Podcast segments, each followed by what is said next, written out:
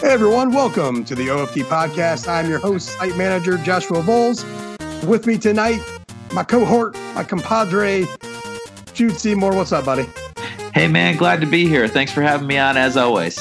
Yeah, Thanksgiving week. We're all uh, we're all jonesing to get fed, right? I love Thanksgiving.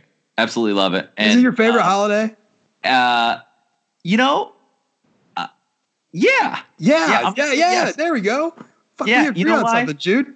Because uh, every six or 13 years, if the leap day screws it up, uh, my birthday coincides with Thanksgiving, and my birthday coincides with Thanksgiving this year, so I'm I'm doubly excited.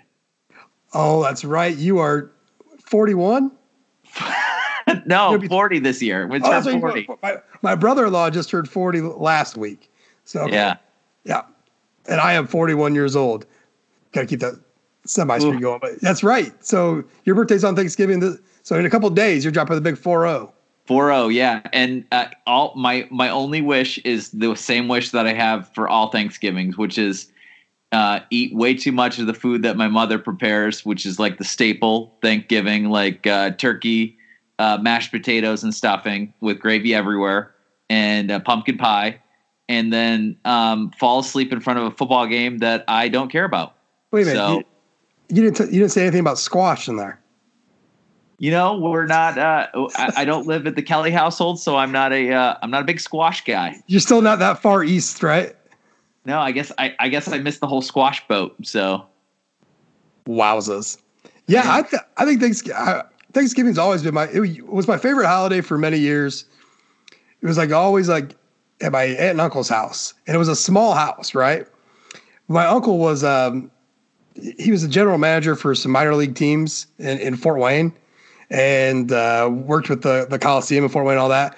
But he he's really good friends with like uh, some former uh, Fort Wayne Komets. It's a, very old um, minor league hockey team, very prominent.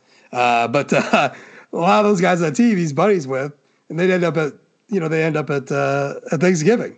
And in fact, the art of Thanksgiving in this small tiny house was like to like extended everything. Like if you were a friend of a friend of a friend, you were probably at our Thanksgiving. You know what I mean? And it was just yeah, for for many years, it was a big drinking, eating fest, and everyone had a just a ridiculously good time. It, it is it is no longer there anymore. Things have calmed down now a little bit more, but it's still good. And this year, my cousin who owns a um, a, a, a uh, barbecue smoke company now.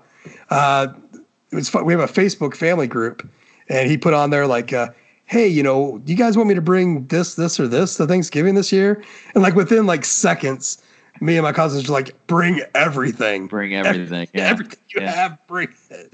Yeah, so, yeah, I, I, love Thanksgiving. You just reminded me. Uh, my parents had a streak for a couple of years where they just kind of they brought in the wayward souls uh, and added them to Thanksgiving. And uh, one year uh, a friend of my dad's was going through a divorce, so it was his first Thanksgiving without his family, and uh, he got invited over. And we still talk about him because he put he put nutmeg in the uh, the mashed potatoes, and uh, I don't know, oh, I don't know if you've ever had nut, nutmeg in your mashed potatoes, but it kind of makes your tongue go numb, and I and we didn't really know why. So.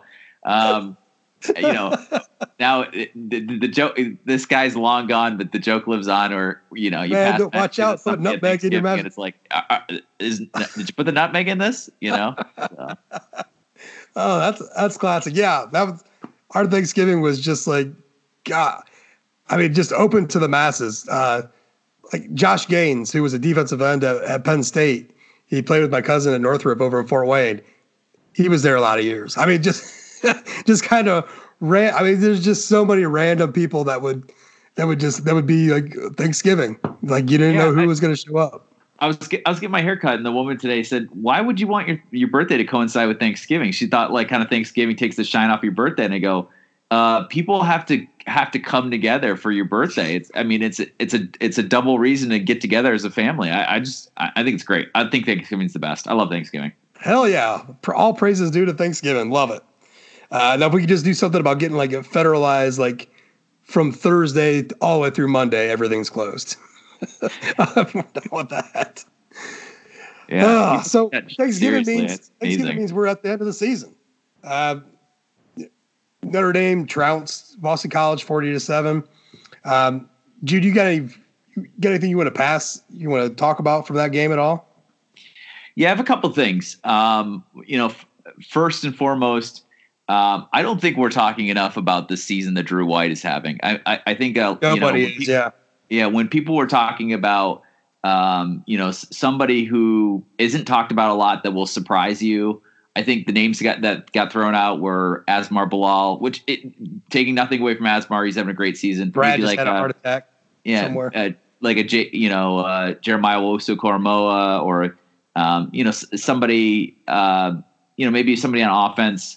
But uh, I I just if you told if you said who's going to be the team's leading tackler, I mean you could have spotted me five guesses and I wouldn't have I wouldn't have picked Drew Drew White. You know what I mean? I know he's a linebacker. I know it's a position that that tends to get a lot of see a lot of action and stuff like that. But And you know, hindsight's twenty twenty, but you know, if we, it's not a hard puzzle to put together. Like beginning of spring ball, he was this starter. Like it was right there in black and white. But then you know, then he goes out, gets hurt, and there's not a whole lot they do in those first couple weeks. You know, then the media is involved in that. But he gets hurt, and then it's like this big linebacker. I, I- you know, if he doesn't get injured on his spring break snowboarding or whatever the hell it was that he was doing, uh, all of, most of our conversations about the linebacker mess probably would never be spoken of. Like he was the Mike, he was going to be the Mike starting linebacker from day one. I mean, and we just kind of dismissed that as everything else was going about with moving guys around and all that. So I find that you know pretty interesting how easily we we dismissed you know the fact that he was opening day spring spring football you know going to be the the starter. We just completely dismissed that because because of an injury. Like he wasn't going to exist, you know, down the road. So yeah, you're absolutely right. Yeah, so um, seven tackles in this game, uh, one off the lead for the for the game. He's the, the team's leading tackler this year. He had a fumble recovery of a Kofi Wardlow, I think, uh, punched it out or No, all correctly, oh, or was- maybe Ade. Maybe no, it was Ade. Kareem. It was So Kareem. was it Kareem? Yeah, oh yeah. Okay, He's he's got three forced fumbles in two games now. yeah, yeah. Well, Ade had one too, so um, Right. it doesn't matter. What what matters is that Drew White has been a pleasant surprise, and another person that is getting talked about a lot as people would not have expected him to to shine as much as he's done is Jonathan Doerer. I mean, I can't say enough about uh, this kid. I think you know. Uh, you and I and everybody else were talking over the spring about Harrison Leonard and getting to know him a little bit better. Just assuming that Jonathan Doerer, based on kind of what we saw out of him last year and then what we heard from the camp practices, uh, he wasn't going to be much of anything. He'd probably lose his job, you know, either by the beginning of the year or or somewhere in, somewhere during the year. And instead, uh, he's just drilling field goals. And when things were kind of looking pale, um, you know, during the, the BC game, uh, Jonathan Doerer was was was steady. You know, and so, so Pack- the word, you exactly know, right. Pete Priester on the on the podcast on the Irish Illustrated podcast called him uh, Justin Door, which I think is actually kind of a huge compliment because yeah, you're screwing up his name, but you're also sort of confusing him with probably the best, Right, because it, right, because it's like you never left, right? right best kicker in Notre Dame's history. Except for the fact, like- Like Doerer's forty seven yarder had boom to it. You know, I so like if you could be as steady and as accurate as Justin Yoon and yet have that extra, you know, the extra yardage in your leg. I mean, yeah, you know, Jonathan Doerer just he just proved everybody wrong this season, and everybody was convinced special teams is going to lose this game this year. And piggybacking that, Jay Bramblett had a good season himself. I mean, not every punt has been perfect, but he's a freshman from Alabama, for God's sake. So putting in the cold's a little different, but yeah, the, the, the special teams units have been pretty good. I mean, and Justin Bo has been great. lighting up guys. It's been so much fun to watch Bo Bauer play special teams this year. you oh, know? he's he's a maniac. I, God bless him. Yeah. I wish that guy had like six years of eligibility. Uh, so Um, I think we'd also be remiss if we didn't mention the um, the fact that I managed to be flutie free on uh, Saturday, and that was uh, thanks in part to um, you know friend of our podcast Jessica Jessica Smetana uh, on a on a fan feed with um, with uh, current player Daelin Hayes, former player Darius Walker, and uh, Tony Simeone from uh, NDFIM, and uh, hosted by uh, Amid from uh, NBC. So I thought the fan feed was great. Was it perfect? By by no stretch of the imagination was it perfect. I felt like um, they were a little late getting back to some plays. They talked over some things. Uh, the Lenzy 61 I think Darren, yard Darren Pritchett this week. Darren Pritchett this week. Darren Pritchett this week on a Sports Beat had a I thought had a fairly accurate because I stayed true to my word. I watched the Flutie broadcast, um, but uh, but I recorded the fan feed, and I think a lot of what Darren was saying is the same thing I felt. Yeah, you, it wasn't going to be perfect. This is the first time you put all these people together. I thought they did a really good job. Yeah. Um, I but there was obviously things that people didn't like. But I mean, how are you going to know? It's the first time they did any of this. So, you know, I think that I don't think this is something that they're going to do for every game. But I think you could have an alternative two or three, you know, maybe two or three times a year uh, like this. And that is definitely something. Look, NBC wants to they they definitely want to do something different with the Notre Dame broadcast, right? Like the Skycam thing, like how bold and brash they were about trying to push that on people. They want to do something different to set themselves apart, eh, you know, in the space. Maybe this is it. So, you know, if if people are happy with this, as opposed to how unhappy they were with the Skycam, maybe there's, you know, here's a something they can use. I I, I still don't see them doing it, you know, for every home game you know, and maybe I'm a. I, I, I think two or three a year. I don't think it's appropriate for every home game, but I, I do would I would love to see at least once a year. Um, I think I you know I agree with Darren in that um, there were there were definitely lessons learned. There were some things um, that were great and some things that didn't work. Um, I think the the triple box um, showing like the, yeah that know, was bad. disinterested fans kind of standing around waiting for something to happen that didn't do much for me. Um, but I I couldn't get enough of watching Paul Burmeister and his spotter. Uh, I know that you, you know, were having their little secret language. Um, I was tweeting about that when I was watching the replay of the game. I just, you know, the way that those guys do their watching them do their job was amazing. And then, you know, I, I, the, the Tony Simeone stuff, with the exception of the woman who was trying to sell, you know, um, luxury boxes or whatever, I thought was pretty cool. I mean, he went behind the scoreboard he talked to Jerry Tillery. He talked to some cheerleaders who don't get recognition. He talked to Sam Jackson, who's the leprechaun. I I I I would talk I would to uh, one of the videographers from uh, I can't remember his name now. Yeah, yeah, he had a cool name too. Um, yeah, really cool name. Like Justice or Symphony or I can't I can't remember his name or something. But, it was, but he was a, but he was a senior. He'd been doing it for four years. Yeah, and uh, you know I, I thought that was really cool that, that they put that over to him. I mean, I was, I, I thought a lot of it was great, but it's something that I guess isn't all for me because there's just, I mean, the thing that you hear from anyone that was that, I say criticism with like a, a bunch of love in my heart because I, I, I really like enjoy the premise of this all, but you know, like not having the full screen. I mean, there's just a lot going on there, and you know, I, I, think that bothered some people. Some of the talking through the plays, um, but like all that stuff is like they did a hell of a job. you know, yeah. they really. I think you know a lot of that stuff is stuff that can be changed and and you know for the better.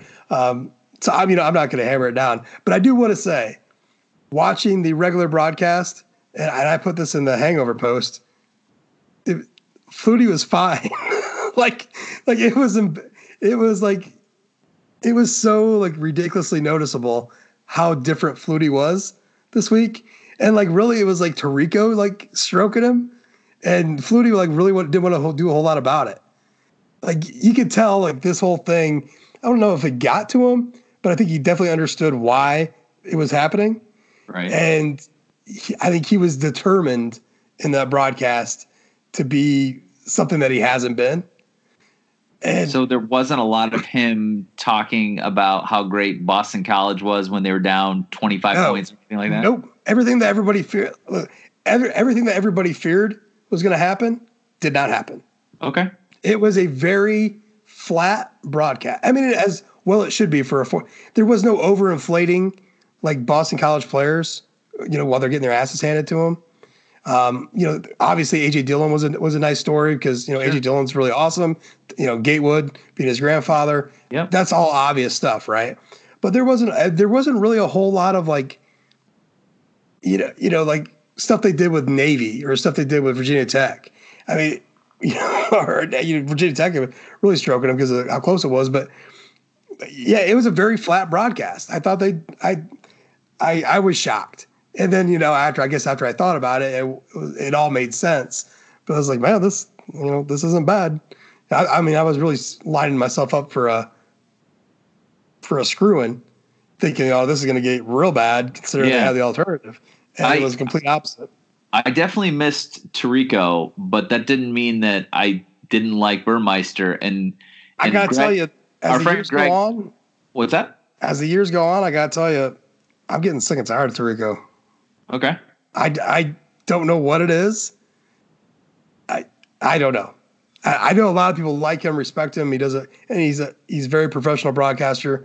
But there's just something about it that just falls short in in my eardrums or in my viewing experience. I don't know what it is.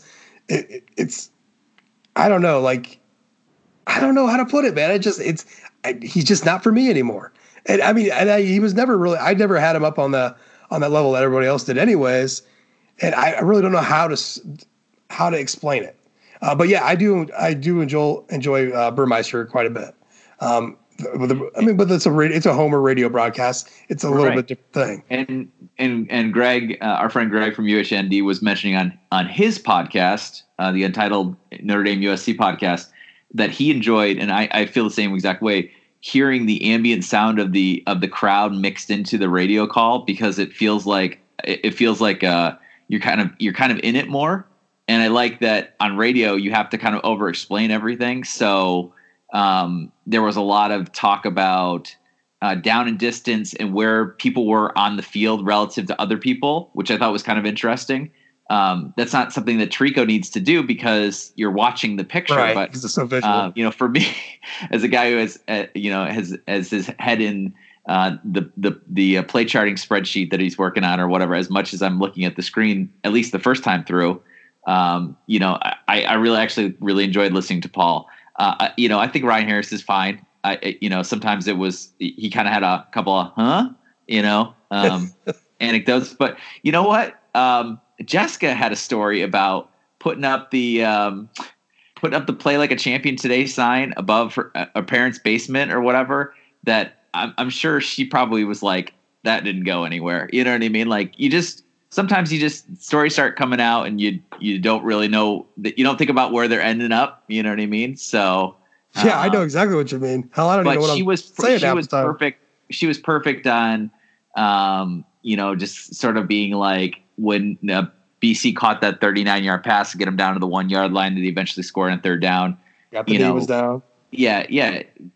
First of all, correctly identifying that the first person in that room to identify that the knee was down, but also um, just the deflation that a Notre Dame fan feels um, to have a big moment like that happen, you know, and then to express, um, you know, a nervousness when it was like I think twenty five seven maybe if that was one of the scores or twenty six seven. Um, and just saying it's still not enough. I still don't feel comfortable. Um, you know, I think I think that mirrors a lot of Notre Dame fan experiences. So uh, I, I think a lot of people on Twitter were giving her kudos for saying, "Look, if you turn a camera on me during the game, it would not be a pretty sight. And she handled it really, she handled it really well. So she, she even snuck in a little BK uh, homeboy in there. She's and, and, and, and, and, didn't smack Tony for like being like, oh, was he like? Uh, they, he had some facts wrong on that one, like after the game or or something like that. Like, no, man. and she she threw it thirty seven nothing, which was great. Yep. Um, yep just touch it like just kind of it's just a it's a wink and a nod to the the the people on Notre Dame Twitter. You know what yeah. I mean? Like who no, I thought who cares about that six points in, in the 2014 uh, Michigan game? We do. You know, we do. we, we do. Hell yeah, we do. Yeah. No, I, I, I thought it was I, I, thought it was great. I thought it was a, a good job. It, but like I said, it, it was something that wasn't a, I don't think would be for me every week. Um, nor do I think they would want to do that every week. But I definitely think that should be an option for them uh, moving forward. Yeah, uh, I, I love the addition of Daelin Hayes too. I mean, a couple of the things that he was talking about were, you know, or a fair amount of things were like a little cliche, but um, you I know, just like that he he he kind of meh on the uniforms. Well, I I thought he gave us some he gave us an insight about the thinking there, which was cool because he said he thought that maybe they would use the more plain lids that they you know were using more back closer to eighty eight. Right. Um, but he also told us that you know he was also getting excited for his guys, right? Like when Ade would would have a big play, he's like, "There's my man," you know, and like Kareem, like he was all choked up talking about how much it meant to him to grow up next to Khalid Kareem and or Khalid Kareem and you know, just I, I like that thing. You know, I when he started that. talking about making them play left-handed, I thought, well, that, that's that's kind of an interesting way of looking at things. But um, I found it kind of funny, not funny, but odd that you know on senior day, Daelin Hayes being a senior himself, you know, obvi- you know he's coming back next year, but not being out there on the field with the rest of his guys. I, I, oh no, he definitely did that. He definitely did that.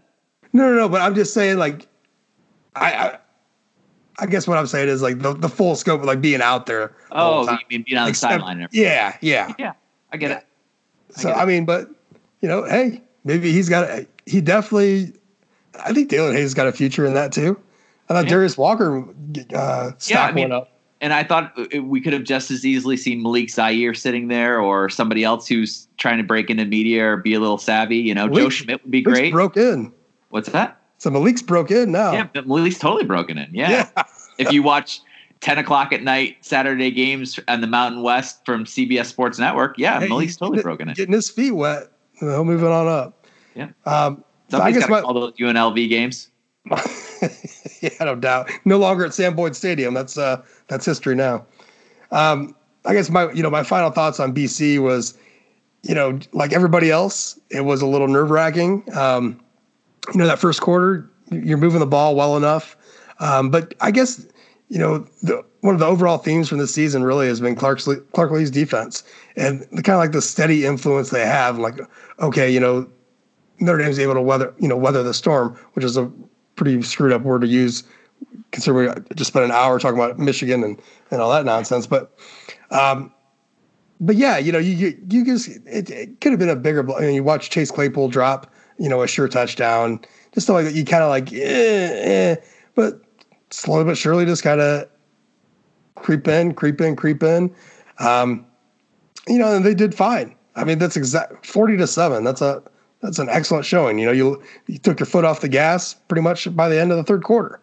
Um, so good on them. I mean, nobody else cares in the world yeah. except for except for yeah, us. But Pete Sampson had a tweet, I think it was after the game, maybe a day later, where he said, Look, you know, when I told you that you were going to lose Julian Love, Drew Tranquil, Jerry Tillery, uh, Te'von Coney, uh, you know, all those guys from from the defense. What what did you expect the defense was going to do this year as com- as compared to last year? He said Clark Lea's group's given up 18.2 points a game uh, this year. Last year, all season, 18.2 points a game. So, right. Yep. I mean, and you could maybe I don't know I don't know if you want to argue the quality of the opponent is is different, but I, I haven't done that analysis. I, I don't know. I'm, i mean, I think I'm, the stat.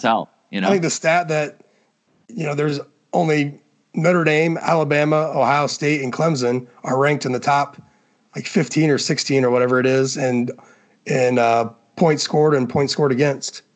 You know what I mean? Like that's pretty elite company for Notre Dame to be in with, with from both sides of the ball. Sure. And that's excellent. I mean, as I've I've said it quite a bit over the last few weeks, but like as much angst as Irish fans have had this season about our offense, if they scored 38 points next week, they set the all-time record. 38. yeah, I think, you said? Yeah, 38. I thought it was I thought it was 39. Sean Steyer said 38 today. I'm just gonna go with 38. I'm gonna I'm gonna take it that he uh his can numbers you score, can you score 38 in a bomb cyclone? Yeah, that's I bombs. I, I was just making fun of the term bomb cyclone, and then I thought, oh shit, I need to check on the on the the Palo Alto weather. it was like, oh, there's the bomb cyclone. So then I just rolled with it. Like, did we ever talk about a bomb cyclone like six, seven I, years ago. I didn't even know such a thing existed until yeah, today. It no, it was like, like a couple years ago. It was like the first time I ever heard it. I'm like, oh, who the hell is making up these terms? Uh, but actually, if you watch, uh, I don't know who does, but if you watch last week tonight, uh, John Oliver explained quite well why the, the Weather Channel and AccuWeather uh, do these things. But anyways, uh, I digress from all that. It, I think this is a good team. I think the Michigan was they didn't show up. They didn't show up. They didn't get off the bus. Got their asses handed to them in a bad weather game that could have, you know, if if conditions were a little better, maybe when it was closer, they wouldn't have, you know, caved like they did. But they they didn't show up for that game. I mean, right. all credit due to Michigan. They showed up ready to play, and you know, just took it to Notre Dame. My biggest argument is, and I, I guess we'll, we'll, just slide right on into this conversation. I guess, um, is, you know, college football college football playoff rankings came out tonight. Notre Dame again at number 16. I just don't, I can't, I don't get it. I don't get like the complete non-movement. Like I, you know, so, and and I, am still dumbfounded, and I'm even the one that tweeted out a few weeks ago, like, look, Notre Dame is not moving up. This committee does not think they're any good. Do not be surprised. And yet tonight, when the rankings came out, like I was expecting, like, here's the thing, I was expecting like maybe 14. So it's just that too. It's just a simple fact, not a budge. And then you start diving in and all this other stuff going on. Like, who the fuck has Oregon played? You know, who has Utah played? I mean, you got a three loss team ranked ahead of Notre Dame. I, it, there's all these things. And then I got into it with a lot of, you know, followers on Twitter. And it's just amazing how ridiculous people are about these things. First of all, I'm not arguing that Notre Dame should be in the college football playoff. If, if you no. got that, if you got that from that, I mean, what are you smoking? That's right. not my point. It, my, right. I was not saying we should be in the top four or five or fucking eight. It was the simple fact that Notre Dame has been stuck at 16 with teams losing ahead of them, well, with Notre Dame having a similar, if not better, resume. And then you start looking at all the advanced stats, and Notre Dame's that stat I just shot out. They're, there's only, only them and three of the elite teams are ranked within the top 15 in scoring offense and scoring defense. That's pretty yeah. damn good. Yeah. Let me ask you a question because I'm I'm just looking at the rankings for the first time. I was out tonight. Um, which of these 15 teams in front of Notre Dame do you think Notre Dame would be on, say, neutral field? Uh, okay. Let me let me let me get to them because I want to be accurate in this. Sure. Okay. So I'm, I am just going to. I, I think everything through five is probably no, and then six is Utah, which is I, I mean Utah. I'd take nothing away from Utah. I okay. watched them play the other I'm, I'm, I'm, gonna stop you right there. Okay. Notre Dame had the ball two minutes left, could have beat Georgia, and that was definitely not a neutral field. Right. It was most certainly not a neutral field. It was one of the craziest atmospheres. Okay. I mean, that comes from everybody. So we'll so put Georgia down as a maybe. If if I'm you, I am going to use that as like as their plateau, basically, right? Like, okay. like you got to use all your data. I mean, this is what we saw. We saw them going against an elite team, and right now Georgia is in the playoffs at rank number four, and they went toe to toe with Georgia. Say whatever you want about Georgia, they're a great team. Notre Dame went toe to toe with them, so they can play to that level. So to keep that in mind. So neutral site, Ohio State, no. LSU, no. Clemson, I don't know. Right. And so you know, Clemson has played absolutely nobody. There's one team from the ACC besides them ranked in the top 25, and that's Virginia Tech. I mean, and you, their out of conference schedule is a joke. Their toughest game of the season might be South Carolina this week. Think about that for a minute. Probably going to be their toughest game is South Carolina. So I don't know about Clemson. I, and that's going to sound very silly to a lot of people, and I understand it. I get it. Right. But just based and I'm going to go off another tangent a little bit, but everyone starts wrapping all this into like a three or four year cycle, or they'll go back five years and use all the. We're talking about this year and this year alone. You know, I brought up Ohio. You know, Ohio State was not punished like Notre Dame. You know, Ohio State got their asses handed to them by Purdue, and they did not get the anchor that Notre Dame has got from the Michigan loss. And in fact, Ohio State finished ranked ahead of Notre Dame with that with that ridiculous loss. So but I wasn't comparing Notre Dame as of like a five year whole as these programs, as nobody should when it comes to these rankings. Right. It is the is not just a the year thing; it is a week to week reset, and that is within their mission statement of how they're supposed to handle these things. And so, what they did, I mean, okay, Ohio State won a national championship in what 2015 or whatever. Last time they were in the playoffs, hey, they got beat by Clemson 31 nothing. Why are you know hold that against them then? Sure. So, and, and I'm not and I'm not saying to do that. I think that's Right. silly to hold that against them.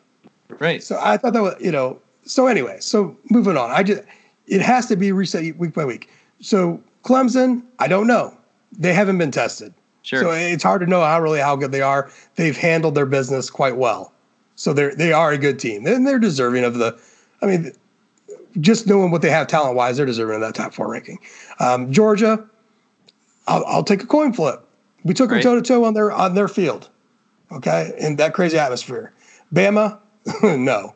I, I just think I just think no. Uh, Utah, yes. okay. Oklahoma, yes. Minnesota, yes. Baylor, yes. Penn State, don't know. I think that could get tricky. Um, but I would probably lean more towards that. I mean, there's there's no team, there's no teams ranked ahead of Notre Dame that if they met on a neutral site field that other than Ohio State and LSU and Bama that I believe Notre Dame couldn't beat. You know what I mean? Okay. Wow. You know, well, I mean, if we had to play Auburn in a bowl game, that's a scary bowl game to me. That, Right. That's a tough game, but it doesn't mean that I don't think they can beat them. Do, would I predict them to win? Um, if I was being honest, I don't know. I- I- you, you, of course, I'm going to predict them to win. I, what's the fun in predicting them to lose? but, but I mean, all these other. I mean, Oregon. I mean, yeah, they beat them. Florida. Florida's played two FCS schools. Screw them. I, I, I don't know. I don't, you know, I, I know that the Michigan game is is what's hanging over Notre Dame's head, but it's more for there for them than at any time any other team has had a bad loss. I, it this I, it seems ridiculous to me how much that has been held against Notre Dame as compared to any other team that that we've seen over the last you know few years. You know how much it's, it's like stopped them. Like they are Yeah. like they could go out and stomp. I- and I was thinking about this. They go out and stop Stanford by like 30, 40 points, and I still think there's. And you, everyone's like, "Oh, it'll all even up next week." Blah blah blah, because so and so's play each other and all that. I still think there's a pretty good chance Notre Dame's 16 next week, if not 17. Well, it stands to reason Auburn won't be there, right? Maybe. Well, I mean, it's the Iron Bowl, right? I mean, what if what if Auburn beats Alabama? Uh, I mean, what if I, I date, get a date with Heidi Klum? I mean, you know, it would be, it would be a fantastic And, thing. and even then, how I mean, I, I just I think there's a pretty good chance Notre Dame. a few- Uh, four weeks ago, four or five weeks ago, I think, or four weeks ago, I think I said Notre Dame probably plateau around 13. Is kind of- just watching what the committee was doing, right? and that seemed really optimistic. I thought it was a pessimistic view of the committee, and it turns out that was very optimistic because they're just not moving these teams. Like they're set, and like a team like Baylor, I mean, the look look at their out of the conference schedule. It's atrocious, and it's not like you're beating a bunch of world beaters inside the Big Twelve as it is. I mean, Texas. I mean, they're not. Just look at your own rankings for God's sakes. And who in the Texas Big- is six and five this year, I think, right? Who- so beating who- Texas isn't a big deal. yeah, the team, the team that you, you know, your one loss is to Oklahoma, Oklahoma, which is the only team anyone thought was any good in the, really in the Big Twelve this year, anyways. right? Oklahoma and it's State- team they definitely should have won, but you know, So anyway, I, you know, Notre Dame's got two top twenty-five wins right now, with a possibility of Navy sneaking in there after next week. So I don't know. I, I'm not saying that. Yeah, they should be ranked like ninth right now, but I, I think there's a but fourteen seems right, right? Before Auburn and and, and Oregon. I, I think that's there's a good argument to be made there. Yeah, I mean, I mean, we- do our rankings every week when we send them into to SB Nation all that, and I and I, I have no, I can't remember for the life of me what I sent in the other night, but I think I had Notre Dame like like uh, twelve or thirteen, um, and I still had, you know, I still have Michigan ranked ahead of Notre Dame. This wasn't a a, a jump over Michigan um, kind of thing. So, but I mean, I don't have the respect for Penn State or Baylor. Um, I mean, Wisconsin lost to Illinois Eastern Michigan beat Illinois. Okay, I mean, I know transitives aren't really a thing, but right, it, it tells you a little bit, you know. So, um, although just, although we were talking about bowl bound Eastern Michigan, uh, I, so I, look, I realize that Auburn's played three good, very good teams and lost to all three of them. They they've lost to number five, four. I'm sorry, they lost to number four, uh, number eleven, and was Georgia the the, the other it's one? It's because they beat Oregon, and who is overinflated as it is. Yeah, I was going to say. The, obviously, if you watch that that nightmare against Arizona State, you were, you could not have been impressed with Oregon. Although I watched the last few minutes they were pretty USC impressive. and they looked like they could never be beaten. You know, so right. So I mean, look, it, it's all it's all you know, it's all open for speculation, right? Right. But I just I I think the committee has made up their mind about Notre Dame based off of one game, and that's it. Like you got to wonder, like, what would happen to Notre Dame if they would have, if the last three weeks would have been close, or two out of the three weeks, these last three weeks would have been close. I mean, honestly, it, it just it just seems it, it just seems kind of ridiculous that Notre Dame is being put off on this well, that, that's the that's the weird thing is I think if they beat Navy by seven and Boston College by ten or something like that, I still don't think you can put them behind Iowa, Memphis, Cincinnati, Boise State, like kind of like that. I think they're I, I think they're marooned. I, I, Sixteen feels like it feels like a, a there's no way in and no way out. You know?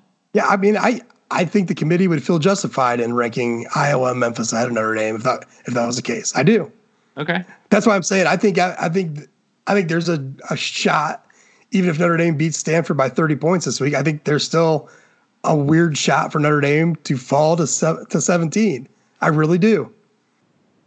I With mean, who jumping oh, them and give them give them give them two weeks this week and the and then the, after the conference championship games, you know Memphis could, Iowa could. I mean, I it, we've seen the committee do weird shit before.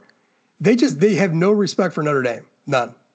Absolutely. But Iowa's not going to be in the Big Ten championship, so doesn't, ma- I mean, doesn't matter. They okay. they may feel they may feel that week that that something they they saw in their last game showed them. Hell, I don't know. I don't. I have no idea what they're. What I mean, Iowa has three losses though. I mean, it just it doesn't seem so right. Does, so does Auburn. No, I, I get it, but but the, I just named the teams that Auburn lost to, and they're all they were all three three to seven point games, right? I mean, I I I know it all seems crazy, but I think Notre Dame staying at 16 for all this time is crazy enough. So right. who knows? I, you know, that, I, I, I it's a thing. It, it's a reset each today. week. And if like the conversation last year was like, oh, you know, this Michigan team is is way better than week one when they lost Notre Dame when they got their asses handed to them in sure. South Bend. You know, they're they probably should be ranked ahead of Notre Dame. If that's the same conversation, then how how can Notre Dame not come back from that Michigan loss and be like, look, we didn't show up, we played like shit. That's not this team. We just went out, you know. And look, Virginia Tech. You you remember the preseason when we talked about um, trap games, and I had changed my mind from Virginia to Virginia Tech. Uh huh. Yeah, that's what that. I mean, that was still like within that trap game because you had to come back from Michigan, win or lose. It was going to be a tough game, and you know Notre Dame you know, that was such a strange game because Virginia Tech had no business being in that game. Uh, you know, offensively they couldn't do anything. It was just sure. a whole bunch of weird shit that was going on. You know, a 99 yard fumble return uh, to top it off. But you know, since then you're just you're blowing teams out of the water. So, is this the same team that was in Ann Arbor? I don't think so. I, I remember. I think this is more or less around the same type of team we saw against Georgia, maybe better because now they really know what they are as a team. I mean, it, week two, they're still trying to get their bearings back from losing Jafar Armstrong, who seemingly has lost his job to C'Bo Flemister, even though the depth chart doesn't show it. It certainly showed it last week in, in terms of carries. Yep. So I think Notre Dame has a better grasp, the coaching staff has a better grasp of, of who they are and what they are. And you know, I look, like I said, I know it's frustrating, but this is a high scoring offense. you know, these guys can score. Uh, sure. They might they might be one of the they might be ranked number one in Notre Dame history in scoring when it's all said and done. Uh, although, like you said, a bomb cyclone might hold that one back. But yeah, this whole this whole rankings business tonight, it got me twisted. Jessica made a great tweet because she's like, I wasn't going to argue rankings all all year. I'm like, I got your back because I'm with her. I mean, I don't want to argue about this crap, especially it was because it's not a playoff thing for us, right? And no, it's not. A, it's not a playoff thing. It, it's. I, I, agree with your premise that you wrote today on one uh, tonight on one foot down, which is like, you know, that top ten finish in the AP is is is a point of pride, and it, it just feels like um, the AP the last couple of years that the college football playoff committee has existed has really followed their lead and and hasn't really deviated that much. And for Notre Dame to be at 16 where they are right now, um, beating Stanford uh, a four and seven Stanford team and then a four loss Big 12 team in the Camping World Bowl is not going to get us into the top 10. It's just not going to do it. So um, it sucks. That sucks. But yeah, I'm that, uh, you know, I make fun of the conspiracy theorists without, you know, because it's a lot of it's just too much.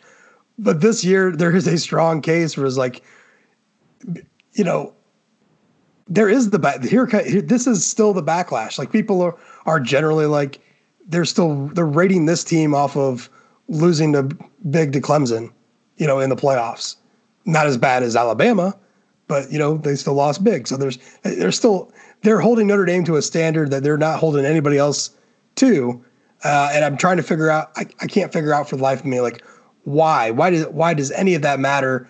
You know, for this team and all that. So like you said, you know just go off of like head to heads. And many people would would disagree with, you know, with my assertion of of who they could beat of the teams ranked ahead of them, and I get that. Um, but you know, a lot of that is can they? Not just you know, we didn't ask will they? Could they be And right. absolutely, I, I think Ohio State, LSU, and Bama are the three teams they could not be And other than that, uh, the, the yeah. rest of them, they absolutely I, could be. I don't believe they could beat Oklahoma, but I, I get you. So, like to play them. It'd be, it'd be, nice if they ended up in the Camping World Bowl. that's because that's where we'll be at. And, you know, it, people are like, well, what's the big difference between 16 and 14? There is none, right? Yes, there is. There is a huge difference between 16 and 14 because there's a huge difference between number 10 and number 12, or number 9 and number 11 there's a huge difference in perception. It's mm-hmm. a it, if college football, if anything, is all about perception. That it's like 98% perception. So everything, you know, when things aren't lining up that way, you know, where are you at? I mean, it comes down to this is uh, it's such a crazy stupid sport, right? Right. the playoffs are so small, like the margin of errors supposedly so small. Got all this stuff going on, and so yeah. So the best thing you can get each year is what you need to get. I mean, to to keep your program moving forward. And right now, Notre Dame is in a hell of a run. Like, you know, looking at their schedule next year, I, I am super excited for 2020. By the way, um, but you know, look at their schedule next year. They're li- they're very well lined up for another 10, 11 win season next season. So, I mean, take it for what it is on that. I mean, so you're looking at a team that's that's on a on a massive four year run. You, you, all that perception goes into it. It helps them out. Just like the perception of Alabama is that they're gods, right? So losing LSU basically helped them out because now they don't have to play a conference championship game and they're probably still going to be in the playoffs that's what perception does. I full I fully believe in zombie Alabama that you have to it's it's two shots in the head twice. before yep. they get it. Absolutely. Get them uh, you know, and they deserve uh, as much as I've just been railing on week to week. The eye test d- does take an effect like history, right? Like we know Bama is a great program. You can right. see it in their recruiting rankings, results on the field, titles, all of it. Big games they've won I mean, their schedule is kind of a bit of a joke, but you know when it, when a big boy lines up with them, they're not losing by 20 points, right? Yeah. So, so, so them sitting there at five and and getting the, the sleepy, lazy way into the college football playoff, you know, yeah, they kind of deserve it. I mean, you're right. They're a zombie. You got to kill them twice.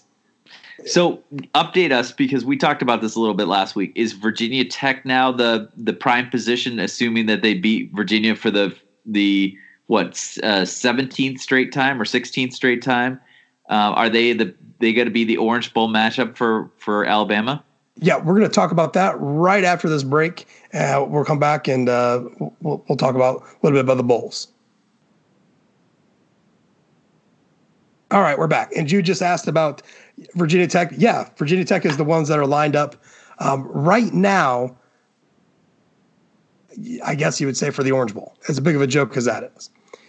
But here, here's the thing: they're going to lose the Clemson, so they right. drop. So they drop back out of the top 25.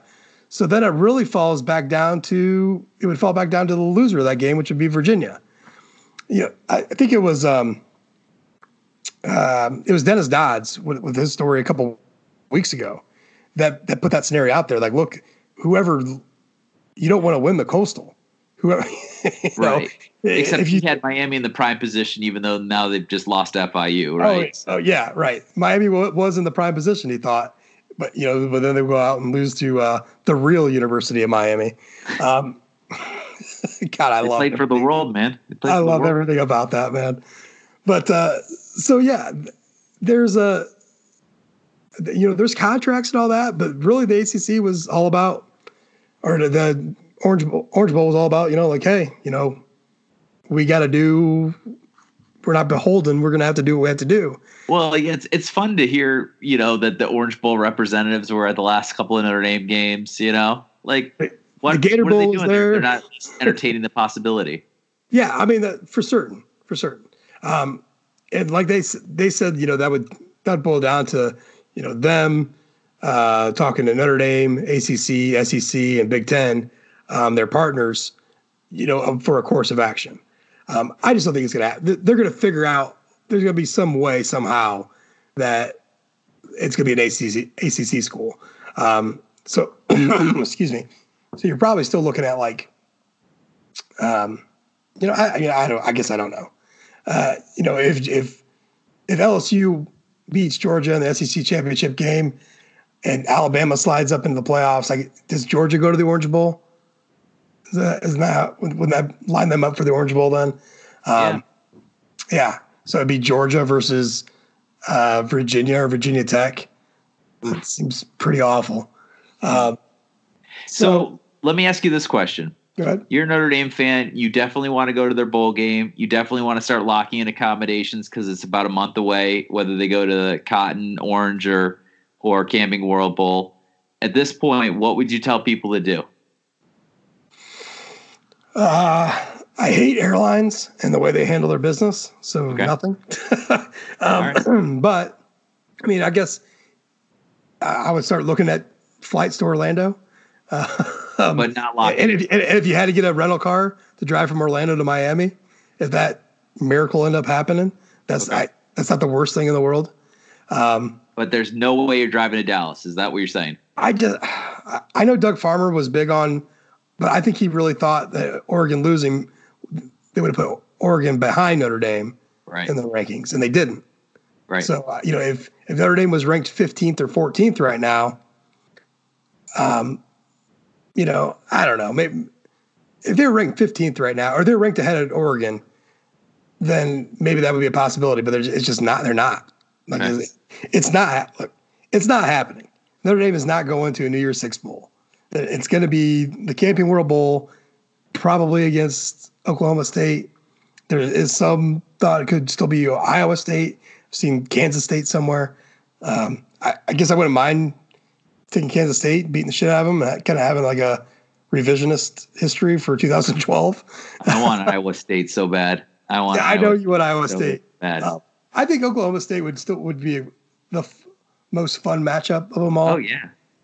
Um, a couple Canadians doing their thing out there, Chuba Hubbard and Chase Claypool. That's um, right. I, I, think that would kind of be cool. Um, but I, I have resigned to the Camping World Bowl Like we're that's where we're going. Okay. Um, but right now, it's for me, it's about a matter of uh, respect for for the team. It, it's just a, it's a weird year. We've all said it because because of the bull. This all boils down to like the bowl rotation and these bullshit teams that, that have played nobody but but have done just enough. Minnesota, Baylor, um, you know, for, for just to name a couple, um, where Notre Dame's kind of got getting blocked out. So hey, what, the, what happened? This is lazy of me, but what happened with the Citrus Bowl? Like, are they not affiliated with the ACC anymore, or do they just? Am I?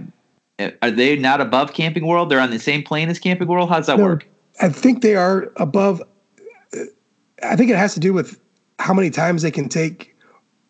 Like, can they take Notre Dame within a given amount of years? Oh, okay. All right. I, I could be wrong on that, but that's a, I know that's a um, a caveat in a few deals. That makes sense. That makes sense. Uh, because that was like a Music City. Like I think the Music City Bowl could take Notre Dame this year, not the Citrus Bowl. Okay. So Notre Dame would rather go to the Camping World than the Music City Bowl. For sure, yeah. You know what I'm saying? I, I think think that's how that works. And I guess that leads me up to something I've been thinking about for the like the last couple days is we got to blow this whole thing up. This whole bowl system is completely fucking ridiculous. The, the simple fact that you're talking about a, a you're not going to get a New Year's Six bowl because like Memphis, God forbid, you know, we, we, we got to have a, a group of five team in there because of you know all the because they diss Boise State for so many years.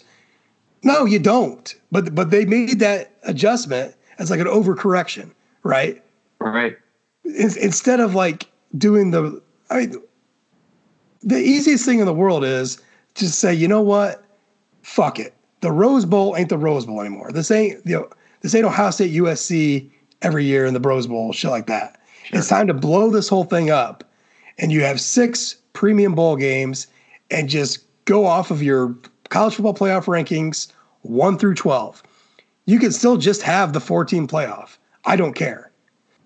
But just you if you're gonna have premium bowls, quit having the conference tie-in. It's the most that is that is what screws everything up is these stupid tie-ins that cause and it causes bad matchups.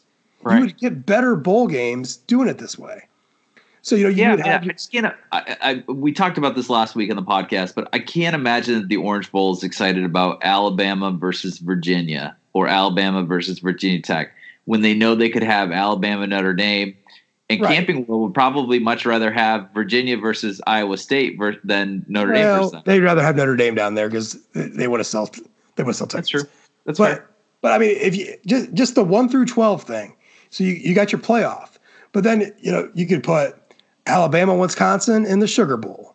You could put uh, Utah, Florida in the Fiesta Bowl. You could put Oklahoma, Baylor in the Peach Bowl. However, it's you know however you want to do it.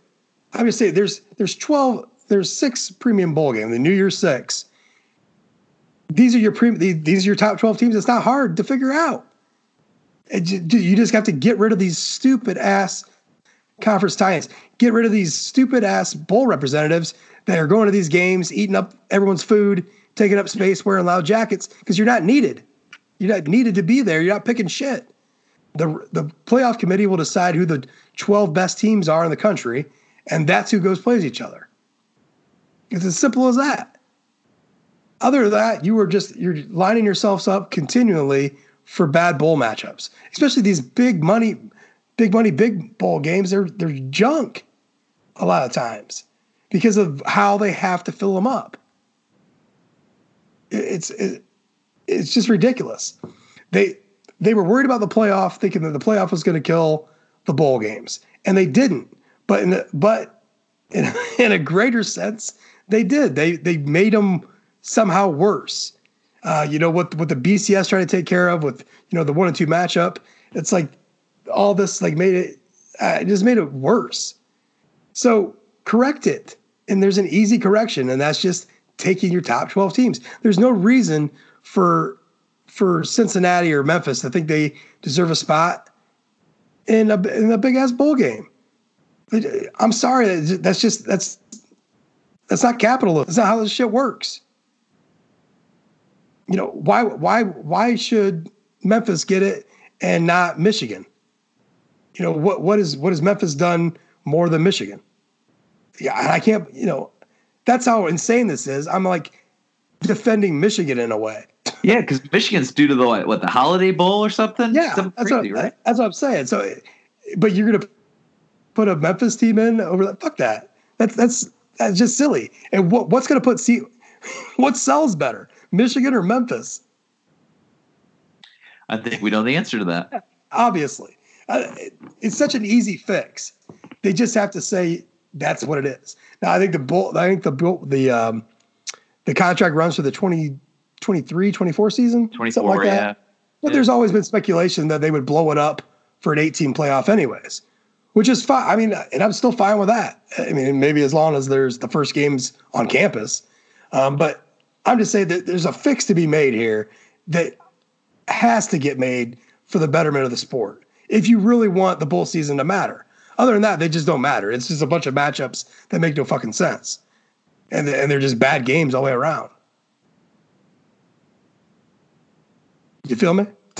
I feel you, and I'm actually looking forward to this weekend because there's a lot of great football on this Right. weekend. Yeah, it's still a bad season. Not a good season, but a good week coming up.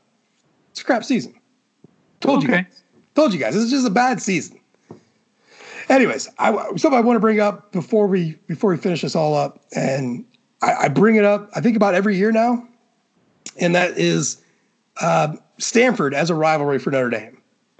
And I think everybody knows my feelings quite well on the matter.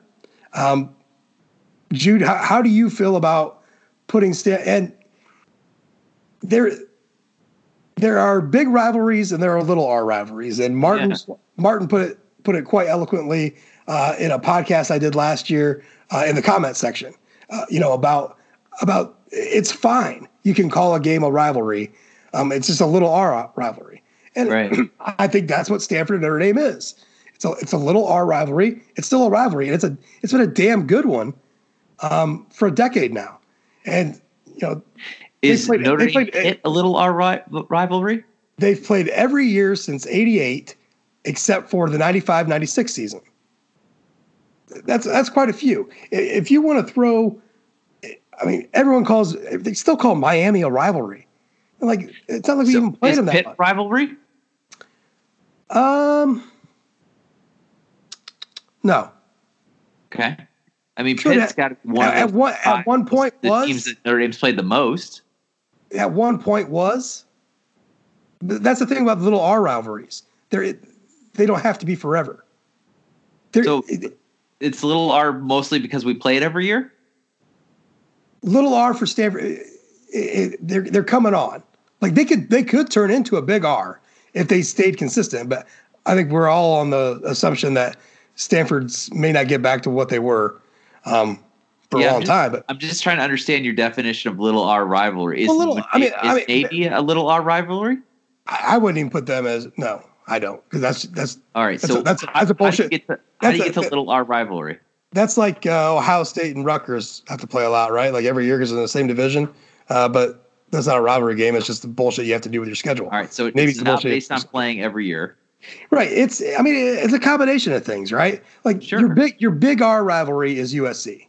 Right. And I, I think that's it. yeah, I, that's I, it. thi- I think before we did this whole ACC thing, Michigan State was also a big R rivalry. okay. I, I will make that argument that they were a big R rivalry. Um, in both games, rivalry trophies. To me, that counts for something for me. May not for everybody, but but it, Stanford's got a, rivalry trophy. Navy's well- got a rivalry trophy. nah, Navy's is a participation Boston College has a rivalry uh, trophy. shared parenting kind of a thing. Um, yeah, Boston College got one, and Boston Are College they a little was- R rival? they were a little R rival, but you have to play them every year for you to for them to keep that little R. Okay. You can't you can't take these. But playing Like Navy Michigan every State, Purdue- make them a little R, so that's not a qualification. It's not a disqualification. Not a right, qualification. right, right. But I mean, you can use it as a uh, as part of that. Okay. Um, you know, Purdue was a little our rivalry. Uh, I, I would say, and that has that has more or less to do with just in-state kind of dominant thing. Um, and uh, let's see, but I mean, but that, but that's out that's out the window. Uh, I, I just look Stanford Notre Dame has been a great series over the last ten years, and you know Stanford fucked us up. You know, and then you know nineteen was it nineteen ninety? It's a big upset, You know, there, there's some there's some history, there's some bad blood. You know, rivalries have a, a big like mixture of things into them, right? You know, I think most Irish fans hate David Shaw, or, or they really don't like his smug ass. Um, there's there's just you know there's all sorts of little things involved in in there. You know that beat down that Harbaugh you know gave Brian Kelly his first year. Um, you know is still something that stings. Uh, David Grimes getting robbed. I mean, these things all have a, a, mixture, and it's not an exact science. It is definitely you know a witch out in the middle of um, you know in Sherwood Forest with a fucking pot. I mean, it's just it's some kind of thing that you put together. It's there's not an exact. It's not. A, there's not a hard definition, but as far as like is a team a rival or not, all I'll say, you know, I'll, i think that was a great definite or great way to say it. USC is a big R rivalry. I think, and I just think the rest of the ones that you want to call rivalries are are little R's, but they're still rivalries. They're still, you know, go talk to the players about what games mean, what they mean to them. Like when you're playing them every year, and you know Notre Dame, Notre Dame seniors, Notre Dame's fifth year seniors have only beat Stanford one time, and that was last year. So this me this game means something to them. It means you know you might be a fan and like oh you're dismissive of Stanford, but these players aren't so dismissive of them. Why? Because they've played them four or five times and you got one. We beat Stanford. Oh, in 2018 and well, okay, 15 and 16 were losses. 17 was a win. If you're a fifth year senior, no, 17 was a lo- 17 was a loss too. Yeah, yeah. 18. 18 is the only. Yeah. Okay. Yeah, if you're fifth year senior, you only beat them one time, and that was last year. Mm-hmm. That's what I'm saying. I mean, this game means something to them. They've got something to prove again. That's a little R rivalry. Okay. It doesn't I, have to be this massive like hate fest. Like, you know, it just doesn't have like like Notre Dame Miami was a big R rivalry for a short period of time. Like you can get to that level yeah. period. I just but just but it doesn't have to be like it's not always the case. These things are fluid. Look, I okay. So here, here the argument. You asked me what if I thought like it was Minnesota, like Minnesota, right? Michigan have a rivalry trophy, right? What's that? Michigan, Minnesota, Michigan have a rivalry trophy, right? Yeah. Yep. I don't think Michigan would consider them in the four or five teams within whether it's big R or little R. You know what I'm saying? It, this well, stuff's fluid all over. the little R, the little R pile is so big that it can it can be very inclusive, right? Yes, it can be if you want it to be. I mean, right. this this all matter. This all matter of perception. What did, I, what did I say just you know a few minutes ago? College football is all nothing but perception. So it's it's how you perceive it. You know. So let, I think a lot of people would argue with me that Michigan State was such a big rival. I mean, for years I had USC one, Michigan State two. Even when we were playing Michigan every year, I still had Michigan State number two. That's that, but that was a perception thing for me so, about that program. Let me answer your question then. Do I believe that Stanford is a rivalry? So, arguments in favor of it being a rivalry. It has a rivalry trophy. They play every single year. Um, the games have had significance because the teams have been good and they've screwed each other's seasons up. Uh, reasons why I don't think it's a, a rivalry. Um, nobody acts like they there's no bad blood here. There's no like, you know, besides David Shaw whining in 2012 about phantom whistles. There's not a lot of players saying we'd hate them and they hate us and the feelings mutual or anything have, like that. You, well, you haven't been paying attention to Stanford on that end. Okay. Because they're and most of those guys are gone now. So so in a lot of ways you're right. But like the guys, like especially the guys on defense that they had. I mean, you, you remember I can't even remember the guy's name. He was he was talking all sorts of shit about Notre Dame. He was a guard. I think it was like in 2000 and oh shit, it was a while ago. But I mean, there there's there's been moments. There there is bad blood between these between these teams. There's, there's I, been, I really don't think there is bad blood between. There's been there's been solid pockets. I think there's a lot of I think there's a lot of respect. I think that the that the, the the amount of shit talk that goes between Stanford and Notre Dame fans is usually about academics instead of athletics. I didn't even know Stanford had fans. This is uh, yeah, this well, and that's and, off, and that's the other problem. Solely off of off of players. Is, is nobody's going to show up for this game on Saturday, right? Not only just because there's going to be a bomb cyclone, but uh, cyclone. but because the team's four and seven and they don't support the team even in good years. Right. No, it's gonna be empty stadium. Yeah. That place is fucking awful. It's uh, it's criminal how how poorly that program has been supported by. Uh, you can't even call them fans by people that go to that school and by people in that area. Yeah, I, am gonna say I'm gonna say Stanford to me is a little R rivalry, but I would also include Navy in that. So we disagree on that, but okay, yeah, okay, and that's fine. I mean, that, I'm not trying to. I'm not really trying yeah, to. Yeah, my and my little R pool would be probably bigger than yours too. Like I would put Michigan State and Purdue in there. Um, Still? yeah. Okay. Yeah, and I would put Pitt in there. So. Okay. Yeah, I mean, they, all three of those were little well, like I said, Michigan State was a big R for me, but all three of them were there. Right. Um, but just now that, that it's just not, you know. Is there such a thing as medium R? Because I think that's where Michigan lives. Hmm. Because I, USC is our one true rival, but I, I think it's, I think the Michigan one means more than the little R's that I would want to group them with. You know. Yeah. No, I get. I mean, I get that. I mean, I I get the I get, I get your point there. I'll just say I respect your point there. I just not I don't know if I agree 100 percent with it. Yeah. Okay. I just think there's like I said, college football is nothing but perception.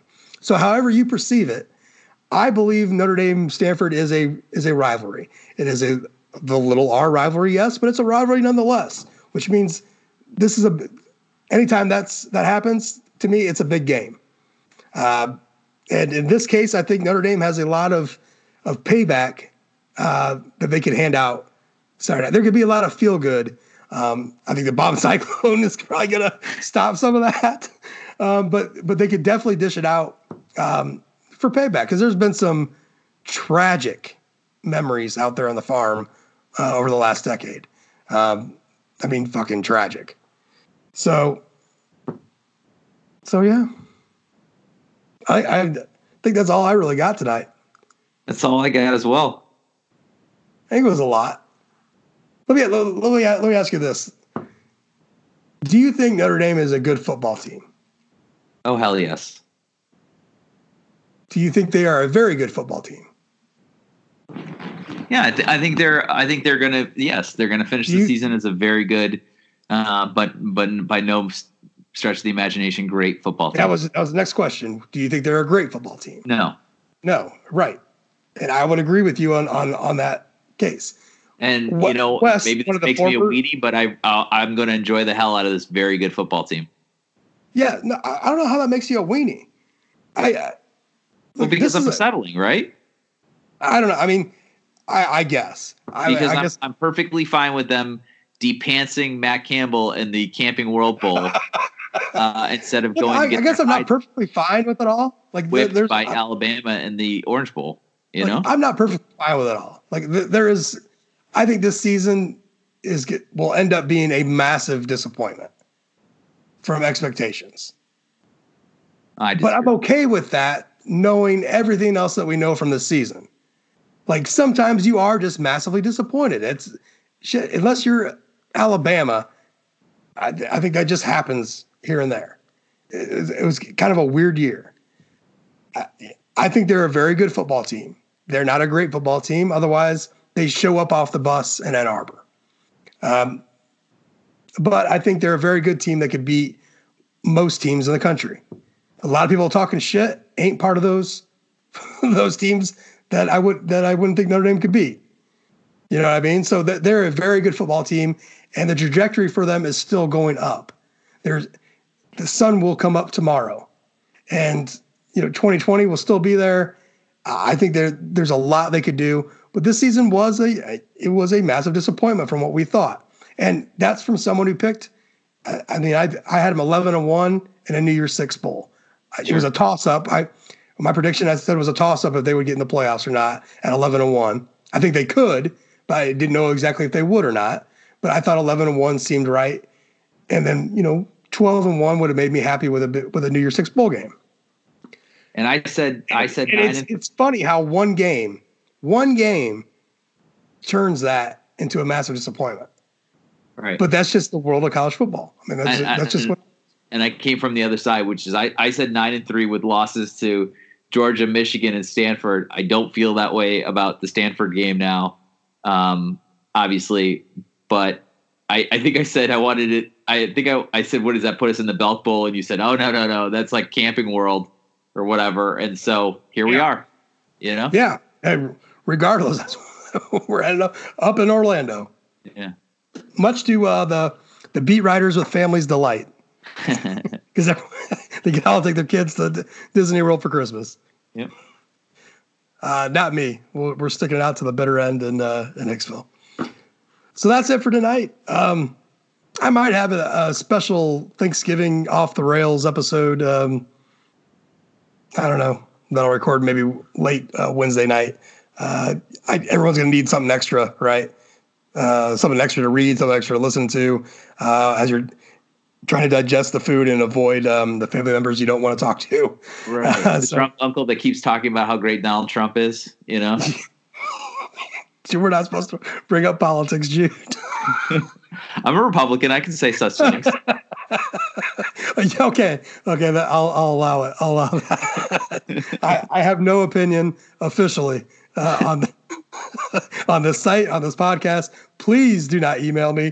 You can send all complaints to whatever email address uh, Spencer Hall has, uh, and you can address those with him. Uh, you got a parting shot tonight? Yeah, I, I just um, for my birthday, I'm I'm asking my family members to donate to um, Ryan Ritter's fundraiser for um, for sick kids and their families in in Oklahoma. Um, he's been doing this fundraiser for uh, three or four years now. He's raised in excess of sixty six hundred dollars this year. His new stretch goal is ten thousand dollars. Last year he raised five thousand dollars. I'm incredibly proud of the Notre Dame community for their support of Ryan's fundraiser. It's at extralife.ndtex.com. Um, if you feel in your heart, if you're filled with Thanksgiving joy, um, and you want to give him some money, any donation would be appreciated. Um, I, I, just it's it's for such a good cause. You're helping out uh, families of sick kids in their time of need. Uh, when I'll have those most. links in the uh, the show notes and on the uh, uh, on the uh, the page on the website with with the podcast Thank too. Thank you. I, I, just I cannot say enough good things about this Notre Dame um, community, the podcast listening community, the Twitter community. Um, you guys have stepped up big for all sorts of fundraisers. Um, so we're getting up to Christmas time, and you know, uh, yeah, let's get crazy. Know. Yeah, let's go help I, some people. I don't know. Uh, I, I, really don't know what I want this year. I, what I do know is that every time I donate, I, I feel feel much better about um, who I am and what what I'm trying to accomplish in this world. And I, I imagine that you would too if, if you did the same. So that's my Absolutely. plug. Absolutely. And once again, Jude, you said better words than I ever could. So yeah, I, I, I, will have that uh, those links, like I said, on the show notes on the page. Uh, anything, any little bit you could do would be great. Um, there, Jude's right. There is nothing better than you always feel good helping people out because that's what you're supposed to do in your life. That's why you feel good. You never feel bad helping somebody out. You feel good. So yeah, literally, literally never felt good, or never, literally never felt bad donating to a charity. yeah, you know, we all we just uh, we all have so much. You know, you, I, I and I know some of us are are scraping by a little bit more than others, but some of us are just so incredibly blessed with the way that our, our educations happened and our way our families worked out and the way that the jobs that we got and stuff like that. Um, you know, f- pulling 10 bucks out of your pocket's not going to kill you. It really not. So, no, you will blow that on ridiculousness. Trust me. Yeah. So, and that's, I'm gonna, I'm gonna leave it at that. Uh, I, I will say that I, I will be in South Bend this Thanksgiving weekend. Uh, Thanksgiving uh, in Fort Wayne, but uh, I got to do it in, on Saturday for uh, for my wife's side. We're going to be up in South Bend, so I am coming up Friday night. I will be at the uh, Notre Dame Bowling Green hockey game. I am taking my two boys. Um, so if you if you see me there and I'm struggling because uh, Dylan he, he is a buy that man a beer. Yeah, uh, so so this will be pretty cool. Um, this my my oldest son Ryan's been begging to go to a to a hockey game. Uh, and I don't know, you know, if he's even watched much hockey, but he's been damn determined to get there. So I opened up my mouth and like, well, you know, my wife was going up Friday night, right? Yeah. And I thought, okay, me and the with my daughter, and I thought, okay, me and the boys got the house to ourselves Friday night, sweet. But then I opened up my mouth. I said, oh, if there's a hockey game, maybe I'll take the boys up to that. She's like, yeah, that'd be great. And I'm thinking, eh, there's no hockey game. I'm, and sure enough, there is. so, so I, I, walked right into that, which is which is fine. I mean, this I'm, I'm actually super excited um, to take them to this. I, the Compton's an amazing place, and uh, I am just I'm really hoping that the band's there because Thanksgiving weekend. I you just don't I just don't know. Oh, sure, yeah. And that's big with my youngest. He'll he'll be thrilled with the, he walks around the house uh, with an iPhone and and the marching band like half the day. I, I this is not an exaggeration. Uh, so You're raising him right. So yeah, I need the band to be there to help keep him. otherwise, he might. Be, otherwise, he might be on the ice.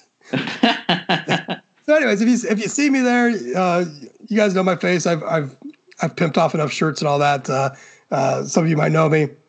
Go ahead and say hi. Uh, I'm not I'm not there covering the game. Somebody else would be writing that story. I'm just there to to enjoy it and have a good time. So, um, so yeah, that's that. So awesome. look, one last thing, Jude. We have to get a prediction out here, though. Um, oh yeah, yeah. yeah. And, so was, and I got to ask you before you give your prediction. Okay. Number one, did you think about this beforehand? And number two, now that we know about what a bomb cyclone is, does that change your prediction at all? Absolutely, absolutely changes my prediction. Ninety percent chance okay. of rain. I want, I want um, both. I want both predictions. Okay. I want, I want pre-bomb, post-bomb. So I was feeling like 4210 uh, before I heard about the bomb cyclone. Now I'm feeling like 27 6. That's accurate. That, that, yeah. That sounds good. I, yeah, I was sitting like, I, I wrote it down somewhere for, and give I, but there's got to be a field, field goal or so mixed in there.